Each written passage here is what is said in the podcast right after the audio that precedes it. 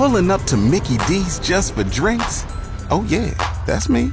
Nothing extra, just perfection and a straw.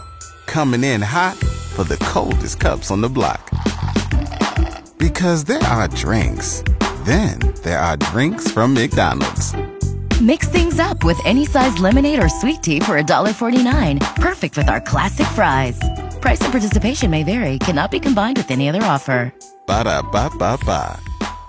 Star 96.7 in the fray. It's how to save a life. And Scott Childers, I don't know if I can help you with saving a life, but I might be able to save a Valentine's Day. That's right. It is a late hours, you know, Mike, and perhaps you haven't made your restaurant reservations yet. And I hate to tell you, if you're thinking you're going to some ritzy place, some fancy tapas bar, or perhaps, you know, one of those shishi restaurants, you know, that are 200 stories in the air, no, not going to happen.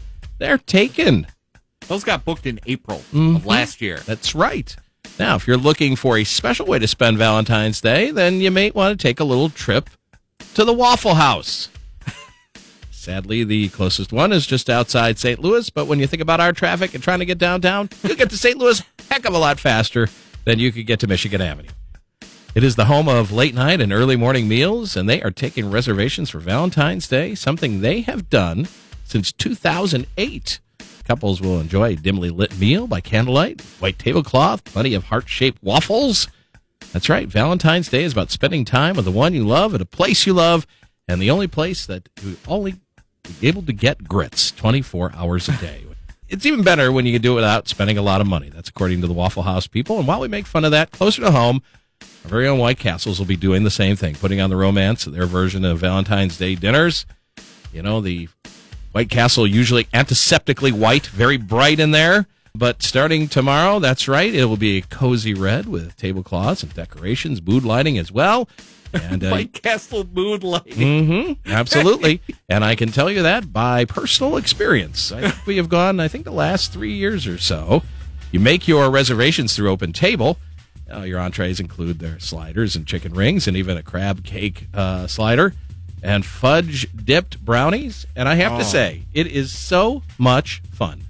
You know, You know, and I'm looking at all the locations here. New Lenox Mhm. is available, Mhm. Joliet, Bolingbrook, Downers Grove. Looks like, uh, yeah, there there's still some tables available, Yep. and a few of them are also taking reservations on the 15th.